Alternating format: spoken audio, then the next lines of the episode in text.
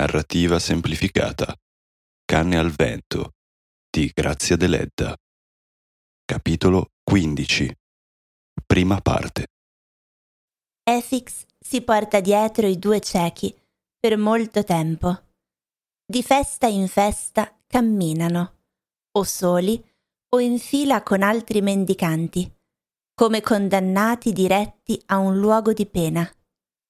Le feste si assomigliano, le principali sono di primavera e di autunno e si svolgono attorno alle piccole chiese solitarie, sui monti.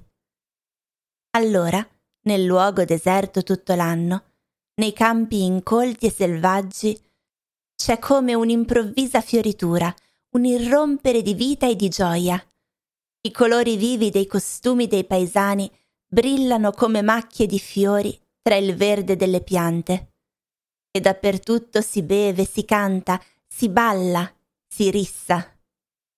Efix, vestito anche lui come gli altri mendicanti, si porta dietro i due ciechi e gli sembra siano il suo destino, il suo delitto e il suo castigo. Non li ama, ma li sopporta con infinita pazienza. Anch'essi non lo amano, ma sono gelosi l'uno dell'altro per le attenzioni di lui e litigano continuamente.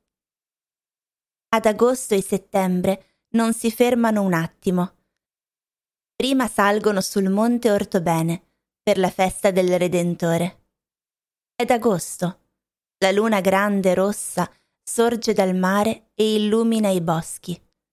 Da lassù Efix vede il suo monte lontano e passa la notte a pregare, sotto la croce nera che sembra unire il cielo azzurro alla terra grigia. All'alba si sente un canto lontano, una processione sale dalla valle e in un attimo le rocce si coprono di bianco e di rosso. Si sente qualcuno piangere forte. È un mendicante fra due ciechi, dietro un cespuglio. È Efix. A settembre salgono sul monte Gonare.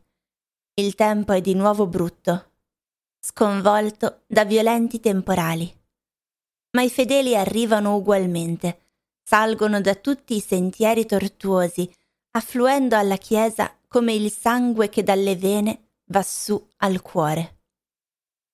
Da una nicchia di pietre, Efix vede le figure passare fra la nebbia come sopra le nuvole e la storia del diluvio universale che il cieco giovane sta raccontando ora gli sembra la loro storia.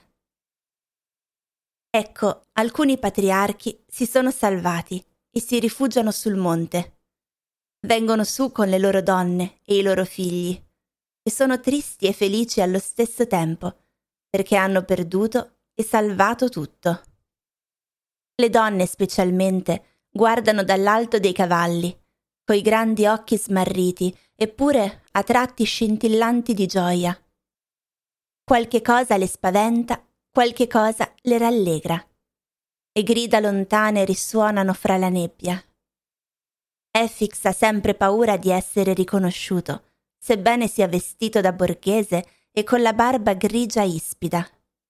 Guarda le persone che passano sul sentiero davanti a lui se qualcuna gli è nota. E infatti, d'improvviso si piega chiudendo gli occhi, come i bambini quando vogliono nascondersi. Un uomo, sopra un cavallo nero, sale lentamente. Il vento solleva le falde del suo mantello e lascia vedere la bisaccia e le grosse gambe del cavaliere. Il cappuccio ombreggia un viso bonario e sarcastico che si volge ai mendicanti e sogghigna lievemente mentre con la mano getta alcune monete. Efix riapre gli occhi e piano piano si solleva. Sai chi è quello? dice al cieco giovane. È il mio padrone. Quando smette di piovere, i tre compagni riprendono a salire, silenziosi, curvi, come cercando qualche cosa persa nel sentiero. Le nuvole corrono sopra le rocce e gli alberi si muovono al vento, come se volessero seguire le nuvole. prendono posto accanto ad una delle croci che segnano il sentiero. Il vento tira forte e il sole compare fra le nuvole, respingendole fino all'orizzonte. I mendicanti si scaldano al sole ed Efix raccoglie l'elemosina, tremando a ogni rumore di passo, per paura di rivedere Don Predu. Eppure di tanto in tanto solleva la testa come ascoltando una voce lontana. Gli sembra d'essere ancora seduto davanti alla sua capanna, nel podere, e sente il frusciare delle canne e dalla voce del suo cuore che gli dice Efix, se sei lì davvero per penitenza, perché hai paura di essere riconosciuto? Alzati quando passa il tuo padrone e salutalo. E d'improvviso un senso di gioia lo fa balzare, lo penetra tutto come il sole che gli asciuga le vesti.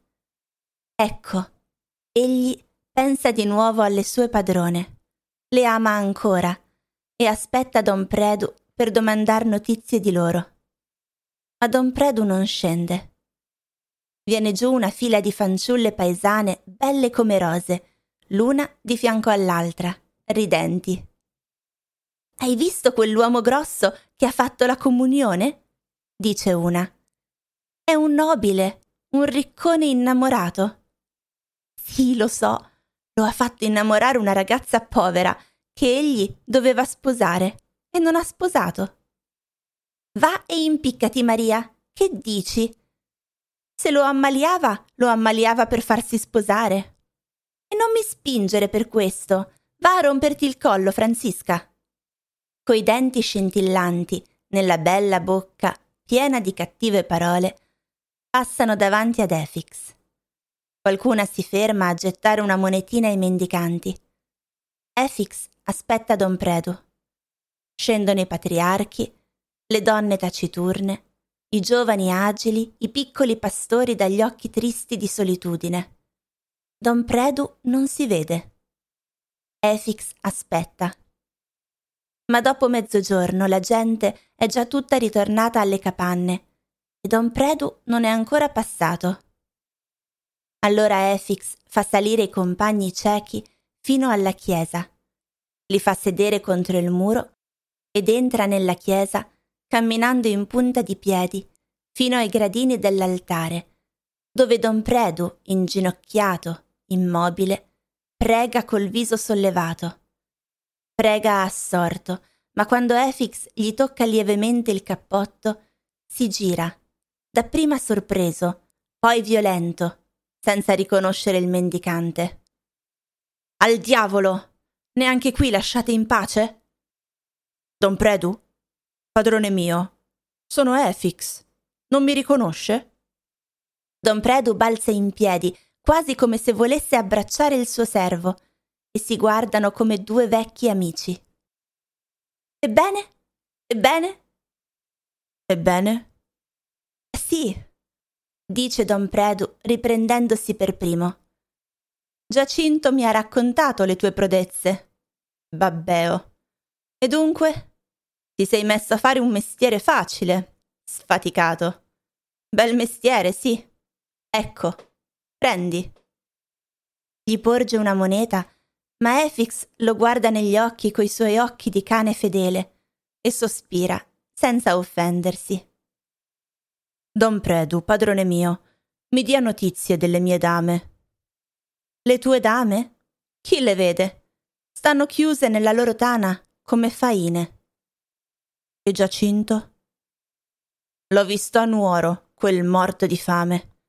Perché non l'hai preso con te a chiedere l'elemosina? E adesso Sai cosa fa? Sposa quell'altra morta di fame. Grixenda. Sì. Stupido. Ebbene, lo aveva promesso, dice Efix, e di nuovo si sente pieno di gioia. Ecco fatta la grazia che lei chiedeva, padrone mio. Pensa e sorride agli insulti che don Predu gli rivolge, trattandolo da mendicante quale è.